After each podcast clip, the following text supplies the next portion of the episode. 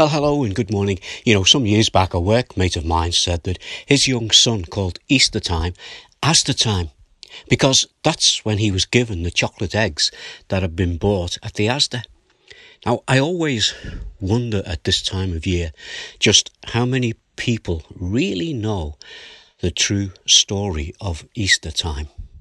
This morning, I'd like us to consider a hymn written by a man who not only knew the true story of Easter, but a man whose life was changed because of the events that happened on that first Easter day.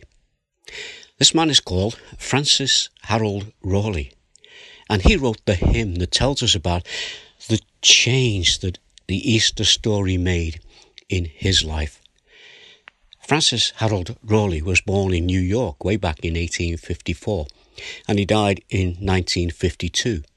Throughout his life, he was a pastor of a church in Pennsylvania, and then pastor of a church in Massachusetts, and finally a church in Boston. And the hymn that he wrote impressed Ira Sankey, who then included it in his publication of the hymn book titled Sacred Songs and Solos. And the hymn that he wrote is called I Will Sing the Wondrous Story. The man who the hymn is about is Jesus. So let's just listen to the words now as I recite them to you. I will sing the wondrous story of the Christ who died for me, how he left the realms of glory for the cross of Calvary. Yes, I'll sing the wondrous story of the Christ who died for me. Sing it with the saints in glory, gathered by the crystal sea.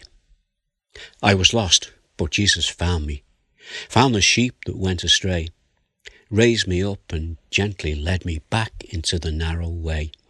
Days of darkness still may meet me, sorrow's path I still may tread, but his presence is still with me, by his guiding hand I'm led.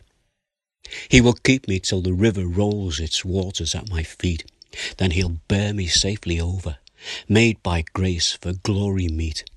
Yes, I'll sing the wondrous story of the Christ who died for me, sing it with the saints in glory, gathered by the crystal sea. You see, Jesus is the Christ who died for Harold Rowley, who was lost in sin when Jesus found him. Jesus is the Christ who died for you and died for me as well. So, will you let him find you this Easter time? If you know the words of Psalm 23, that very well-known psalm by David, well, call them words to mind as you think about the words of this hymn that we've just heard. Or maybe open your Bible and quietly read Psalm 23 along with the words of this hymn. Let's just pray. Father, we do thank you for the wondrous story that we have of Easter time, the time when you died for our sins.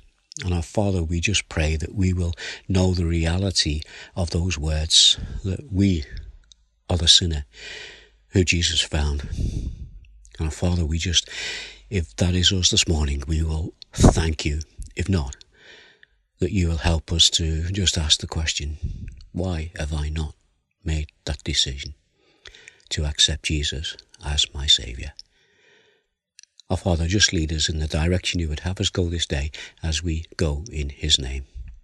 And in his name we ask these things. Amen. How about a verse to finish with? It's a verse from John chapter 10. It's verse 15, and it says this. This is the words of Jesus. Just as the Father knows me, I know the Father, and I lay down my life for the sheep. Well, you take care, and God bless, and God willing, we'll talk again tomorrow. In the meantime, bye for now.